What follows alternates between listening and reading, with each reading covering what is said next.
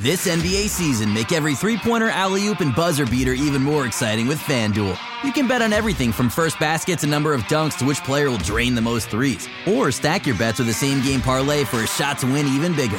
It's quick, easy, and you'll get your winnings fast. So download the app today and see why we're North America's number one sportsbook. Make every moment more with FanDuel.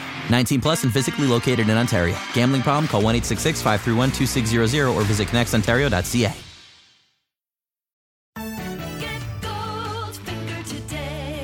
Here's the scenario. You've been injured in a serious accident. The doctor says your recovery could take months, maybe even years, yet your insurance company is denying your claim every step of the way. If something like this happens to you, call me, Brian Goldfinger of Goldfinger Personal Injury Law. We have offices in Toronto, London, Peterborough, and now Kitchener Waterloo. Visit goldfingerlaw.com and get us working for you. You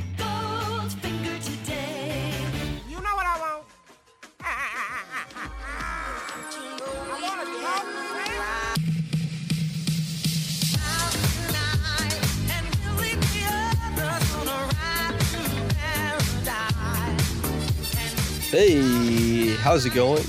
It is Samson Folk. You are listening to the Raptors Reaction Podcast, and we are here after a Raptors victory. That's right, three in a row, the third culminating on this fine Saturday night, 97 to 94, right down to the wire against the Pacers. Their second win in two games against them, their third win in three games against the teams they've been facing, and that moves them to four and three on the season, a winning record for this team. Pretty darn good early on. And I gotta say, a defensive battle in this one, and the Raptors would not have been able to what's the term for when you you beat out a storm? They calm the storm, survive the storm. There's like a poetic term. Wait, wait, wait. Weather. Yes, they weathered the storm by the steady hand of Fred VanVleet with of course uh, a bunch of different players chipping in. The run made by Svi Mykhailiuk early on, I don't think they would have made it this far without that. Scottie Barnes, obviously, 21 and 12. Scottie Barnes, 21 and 12. Sam Vecenie, the Athletic, he works at the Athletic. The Athletic is a you know very well respected publication. It's one of the biggest. It might even be you know approaching second biggest and he labeled Scottie Barnes as a zero level scorer. A friend of the show and a person who does fantastic work at the score is Fandiar Baraheni. He and I have uh, we have a, a karate match, a jujitsu, a martial arts, a mixed martial arts match uh, scheduled for some time in the future where we'll duke it out, battle out our ideas of whether Fred VanVleet is a two level scorer or a three level scorer. He assuming the latter, I assuming the former, and we will fight based on this. But uh, Sam Vecenie said that Scottie Barnes is a zero level scorer, that he would have no scoring to speak about. And at this point, I think he's now, after scoring 21, like around 18 points per game on the season. And we're seven games in. Now, 18 points over a seven game sample is not like an insane thing, but when a lot of projections were suggesting that this kid, this Scottie Barnes, this super effervescent, energetic, long limbed genius who's conveying his body around the court in a bunch of interesting and wonderful ways, him having a seven game stretch of 18 points per at any part of this season would have been something to really write home about. And here we are, smack dab in the, well, the beginning, and he's just there pretty crazy to see, especially one play he had later on in the game where he just he had like a four second ISO on Sabonis, tried to shake loose, was showing a little bit of an advanced dribble, tried to use his footwork, got a little bit of an edge, but not really not not something you'd be super proud of. Threw the ball up at the rim, and just Sabonis, who's a huge guy. I talked about this last time. The last time they played the Pacers, like two days ago. You know, Sabonis is a big, brutish guy. You know, Nikola Vucevic is the finesse big man who looks like a, a brutish big man. Sabonis with the little hair curl and flip up front, And you know, you know, he's well groomed. Maybe he looks like the finesse guy, but he's brutish. And Scottie bullied the hell out of him, pushed him under the bucket, got the rebound, put it back up, and I was like, wow, you know, Scottie, this is sheer force of will. He is exacting upon these these Pacers. It's pretty damn impressive. And you know, ho hum, another game where Scottie Barnes leads the team in points. That is radical, man. That is extremely impressive. But yeah, anyway, thanks for tuning in. Raptors Reaction Podcast, of course, host Samson Folk. I think I said that earlier, but I'm substituting it in now because I have to apologize that there will be no Jazz rundown in this game, which I've had many people reach out to say, hell yeah, it's good, keep doing it. And I haven't had anybody say it's bad yet. So that's a very, very good indicator to me. But in this particular game, uh, I watched it with my brother and my grandmother, and my brother and I were caught up in a conversation about politics, as we are wont to do, and also Dune and the adaptation that just came out, which I loved. You know, I read Dune, I love Dune. And uh, he hasn't read Dune, but we were talking about how difficult it is to apply it to the screen.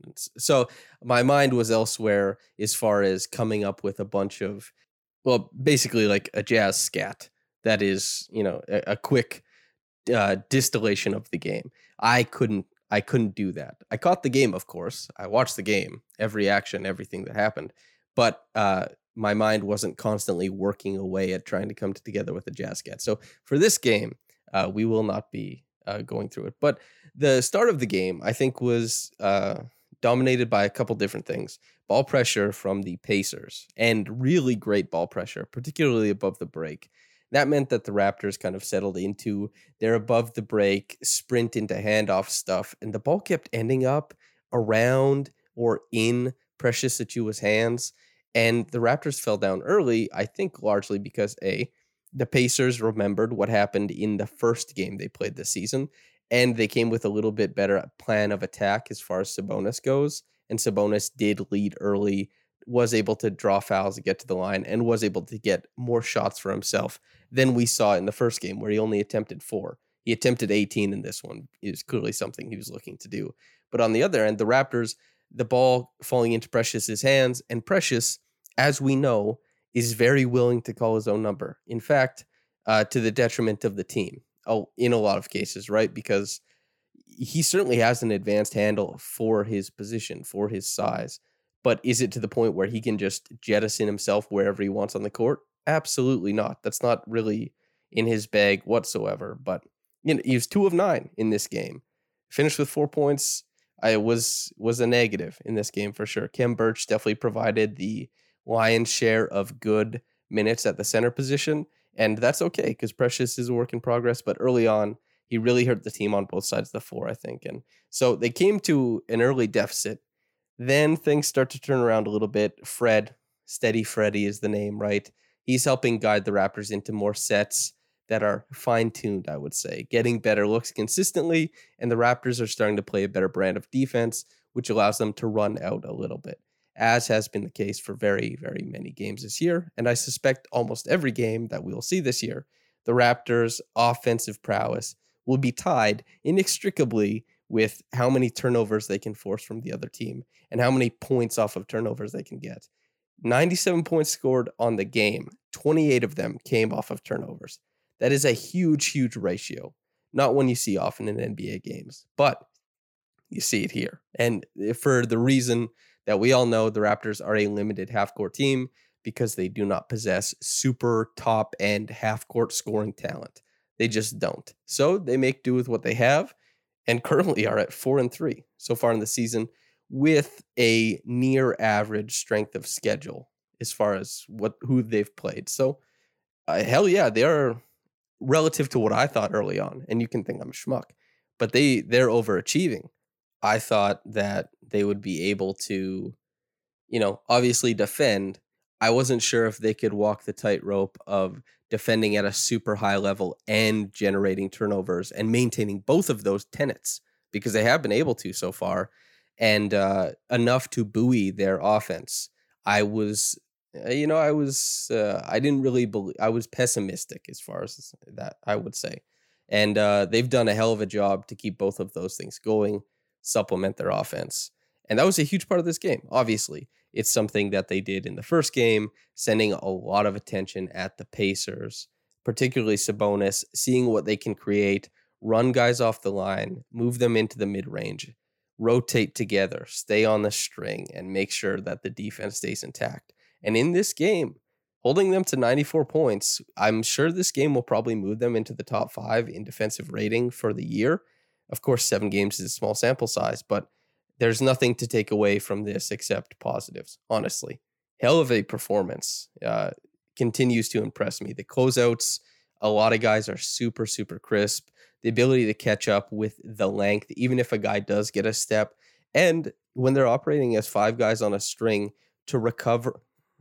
Oh, sweet Lord. Okay, I have a voice in my Bluetooth headphones. They're smart headphones, right? Like that's the term and uh, it lets me know when the battery is getting to a certain level and it basically just screamed that in my ear. It scared the hell out of me. It was way too loud. Anyway sorry. But when they're playing five guys on a string with that length with that activity they can create a lot of chaos in turnovers and in this game they can take away a lot of passing lanes without being as perfect as a lot of other teams just because they have so much length and we see the game as you know journalists as fans a lot of it from a certain perspective that shows the whole floor. We don't have to try and perceive passing lanes on the floor like a fred Van vanvleet or like a chris duarte or like a tj mcconnell being shorter than a lot of other guys on the floor. These lanes are not as apparent to them on the court and that's what length does and height does is it blurs the lines of basically every single passing and driving lane available to any player at a given time. Of course, very special players see lanes where others don't. And that, that's often how I describe the best passers in the world is guys who see passing lanes and passes that the viewer doesn't because the viewer has such an easy view to recognize passing lanes. And there's a lot of good passers who make the pass that the viewer sees all the time. But in this case, they're just not seeing passes. The length is deterring a lot of what's going on here. And the Raptors have been able to, I think, deter stuff and steer teams into shots that they're more comfortable with from players that they're more comfortable with. I just think it's it's been a hell of a defensive performance and it really showed up in this game. Absolutely the the Pacers missed Malcolm Brogdon in this game, but they also saw Caris LeVert return. And had he played the whole game, I wonder if the Pacers take this one home because Caris LeVert came out right away and started punching every single gap available to him against this Raptors uh, defense. And like that's the part of the Raptors thing is true dribble penetration. I don't know if they have what it takes to completely stop that in its tracks yet.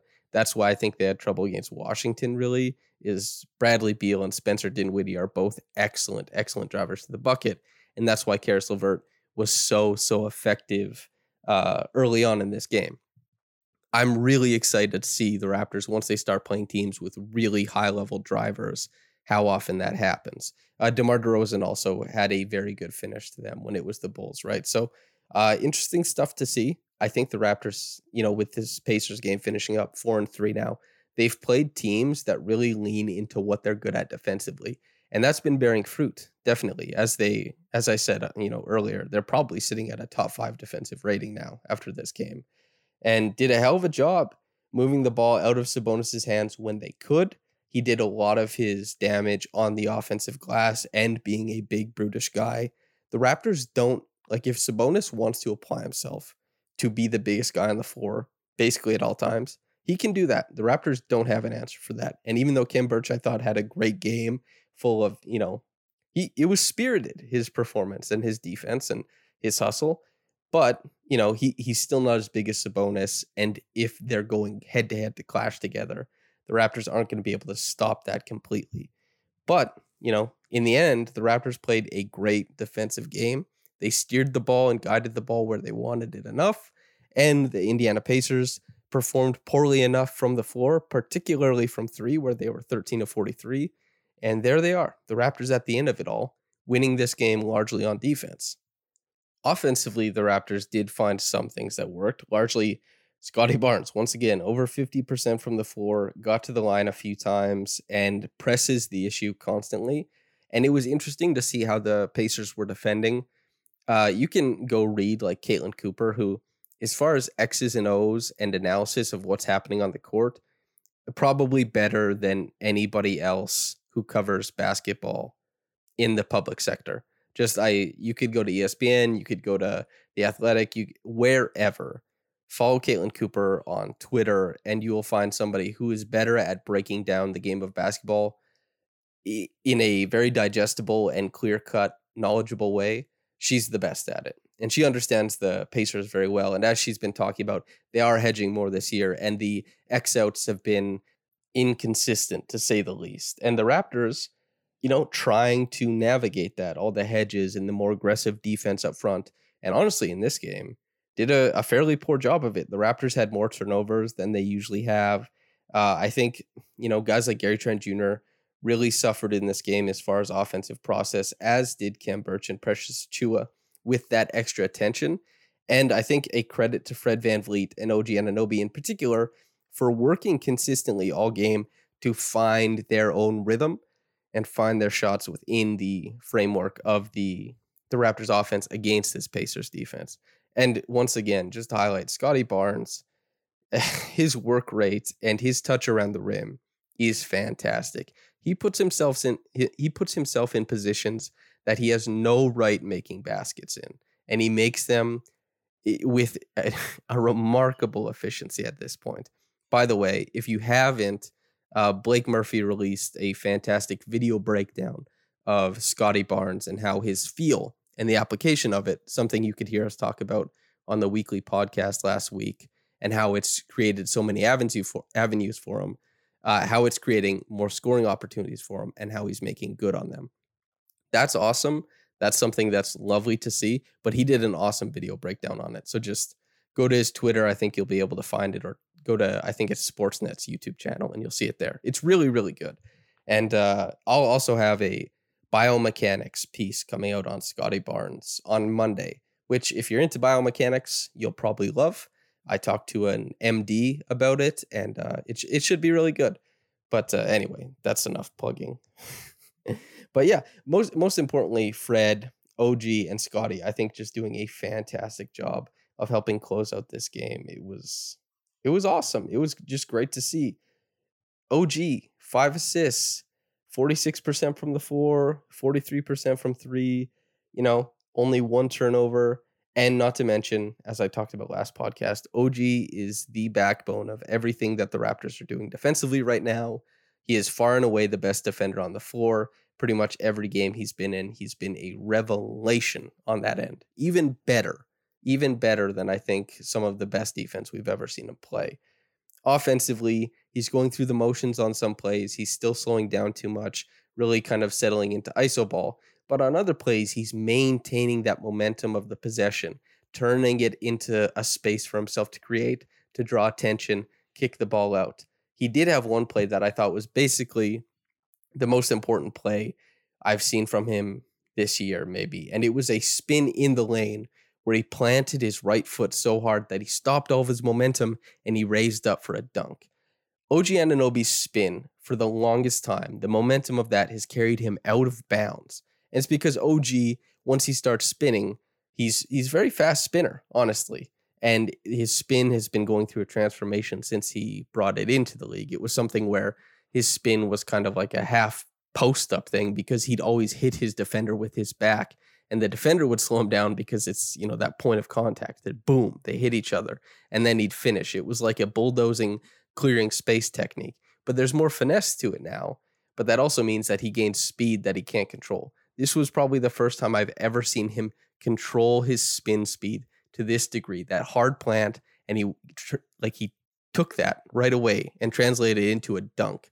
It really Caris LeVert was guarding him. It really set him off balance and just gave him a free look at the rim, which he delivered on.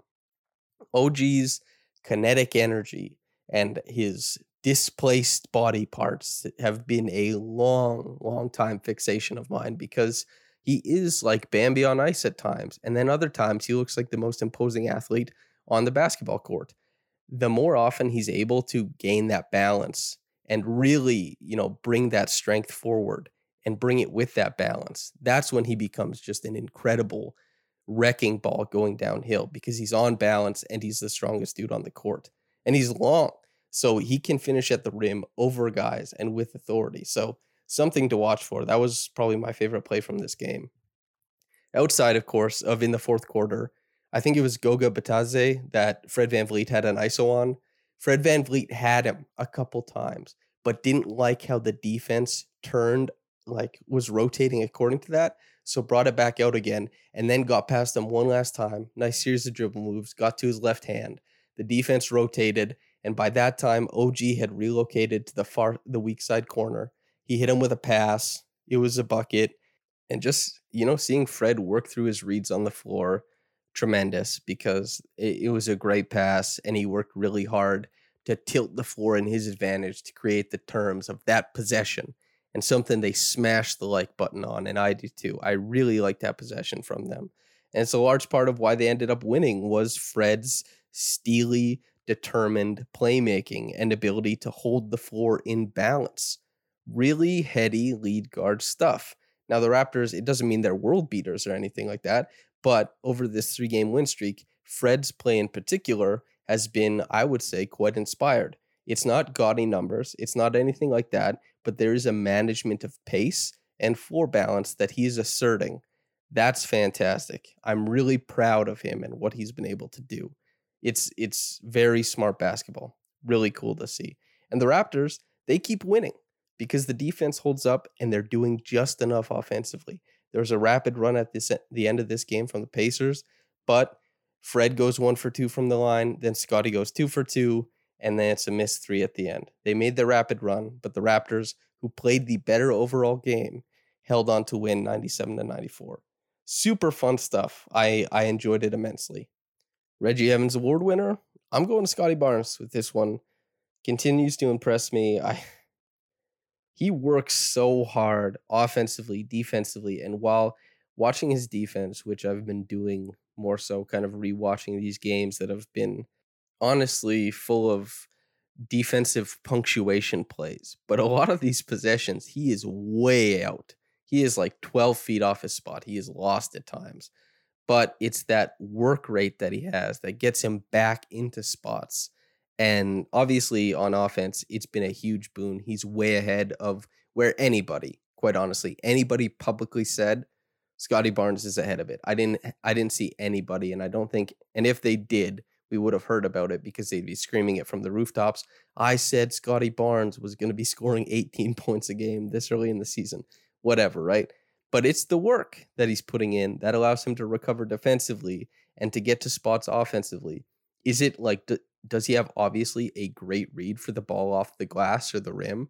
Like Dennis Rodman, not not truly Dennis Rodman, but just Dennis Rodman is an example of a guy who read the ball off the rim terrifically well. Yes, he does but also he's working really hard to get to the spot where he thinks the ball is going to pop loose. He's pushing in transition. He's got court coverage, although sometimes misguided on defense. He's just putting in a ton, absolutely a ton of work.